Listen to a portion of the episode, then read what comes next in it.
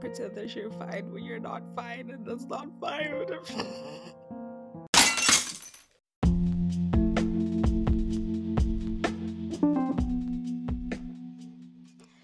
Hey guys, welcome back to Claudia, the podcast with me, your host, the one and only, your girl, Erika Kimani, um, where we make noise on the internet for about 30 minutes each week.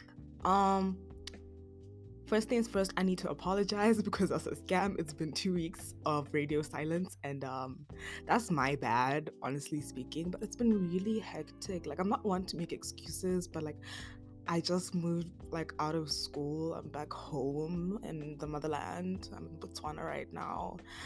And like, you know, it's just been so hectic. Like life's been so hectic and exams have been so hectic, y'all. Um I've seen things. Call me Kitty Body because I've seen things. anyway, so like um my mic stand is I lost it. I don't know if I lost it or if it's just not here, but I, I can't find it. Um is this even recording? Anyway, yeah, so anyway, I'm just gonna we're just gonna move past that. So, um, while we're still in the mix of Alphabet Mafia, I've decided that I'm gonna drop another Pussy Power segment today. I've actually had this one sitting in my drafts for about 30 uh, since May 31st. That's like the date that it was recorded and I didn't really I don't know, I just didn't like how it came out. So I sort of just decided I wasn't going to release it until I could edit it. But then I'm really thinking maybe I'm just insecure. Um, so tell me if you think that I didn't do this one justice. I'll really just take it down and do it again because I'm I'm really I really wanted to do right by her. Anyway, so okay, let's get into this week's boom boom power segment.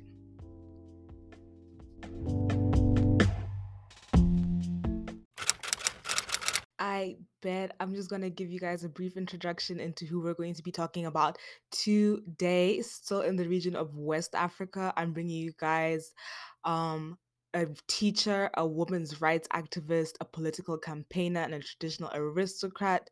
Um, I'll give y'all a few seconds to guess who we're going to talk about. Okay, no, that's stupid. Um, that's dumb because her name is in the title. Anyway, guys, we're going to be talking about Funmilayo Ransome Kuti um, born in the year 1900, passed away in the year 1978.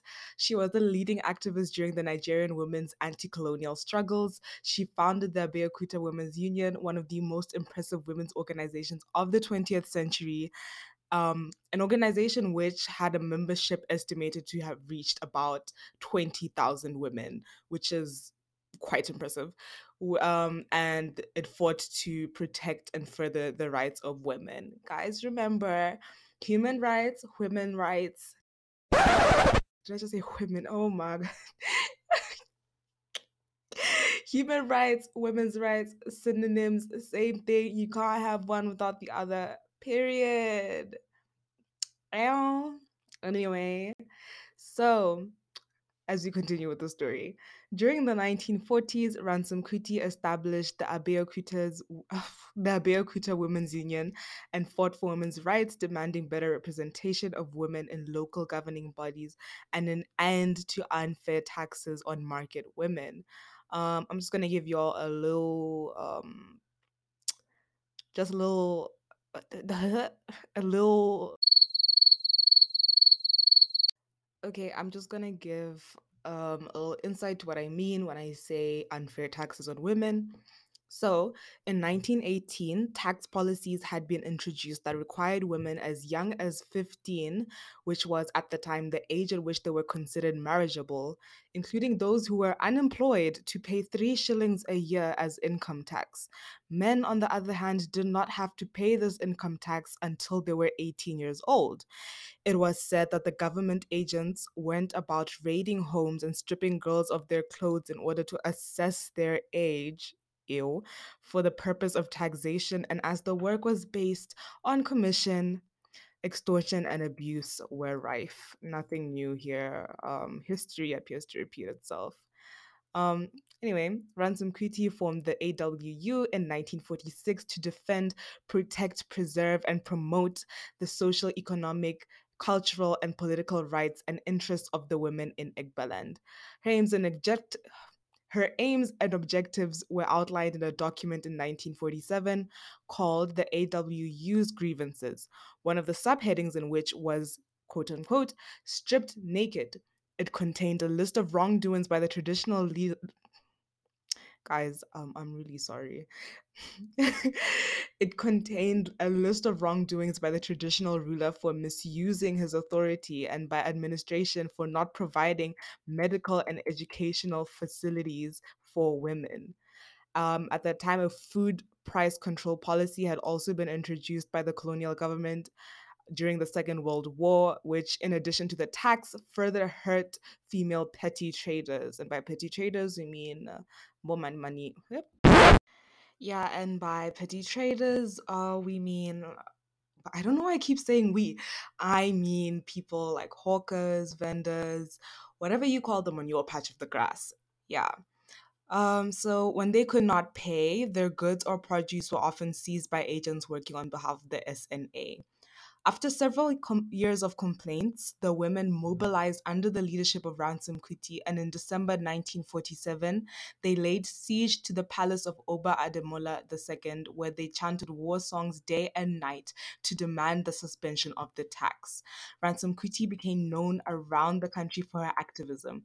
She had regular speaking engagements on women's rights, both at home and overseas, and toured her region, raising awareness about women's political and voting rights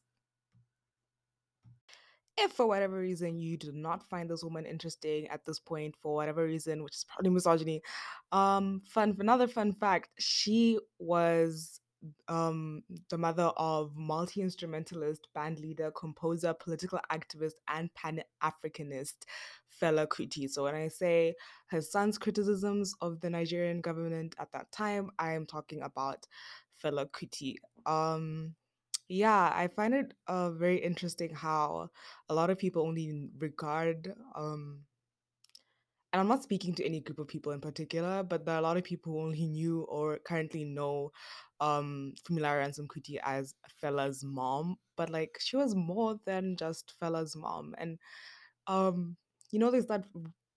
I don't like that phrase. There's that phrase on um, behind every great man, there's a great woman or something like that. And I'm like, you know, why can't a great man stand alongside a great woman? Like, why does the woman have to be working in the, you know, stage crew? Why is she working backstage? Like, I don't know. I hope you get me because, like, my thinking is why can't two stars shine alongside each other without one being, like, you know, the supporting star? That makes sense. Anyway, Okay, I got a loosely related um brain fart for y'all. It's actually quite related. I don't know why I said loosely related, but yeah. Um, before I get into that, a little bit of context. I am Botswana. I am a citizen of the country of Botswana. Um, I was born here, raised here. I know I did say that I was part Kenyan and part Zimbabwean, but um, for simplicity's sake and to, to like erase confusion, I am Botswana and my mom's Botswana. My dad isn't, but yeah, anyway. My mom's Botswana. And um, culturally speaking, in these parts, there's a tradition of referring to um, someone's parent as um using like their oldest child's name. Um, some people use their oldest the oldest son's name, which I think is just patriarchal, but like ugh.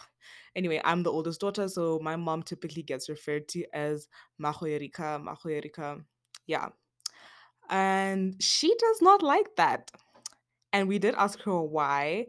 And she's because I was like, why do you not want to be affiliated with me? Like, damn. And she was like, no, I am an individual. I have seen so many people who have lost their identities because of their children. And it's not to say that it's the children's fault.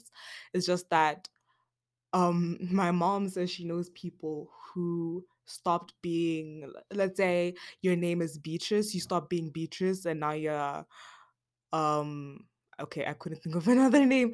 You're somebody, like you're somebody's mother. And when you think about it, um, it's like when you get married, you already um traditionally give up your surname. So when you get married, you- you've already lost that bit of your identity, at least name wise. And then now you have children and you sort of lose out on your first name as well. So it's like almost as if when you're a woman at a certain age, at a certain period of time, you become an entity bound by your husband or an entity bound by your kids and not a person, if you get what I mean. And yeah, actually, I really understand what my mom means by that. She's like, um uh. Like she kept she kept her maiden name, like on school documents and stuff. She uses Kimani because um it's just easier and you don't have to explain stuff.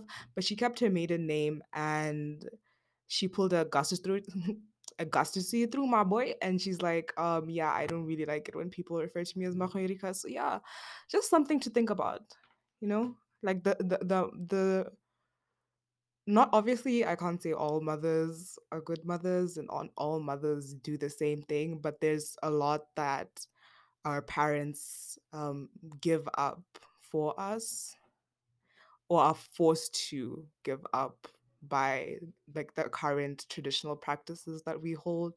I don't know, that's just something I wanted to include in this segment.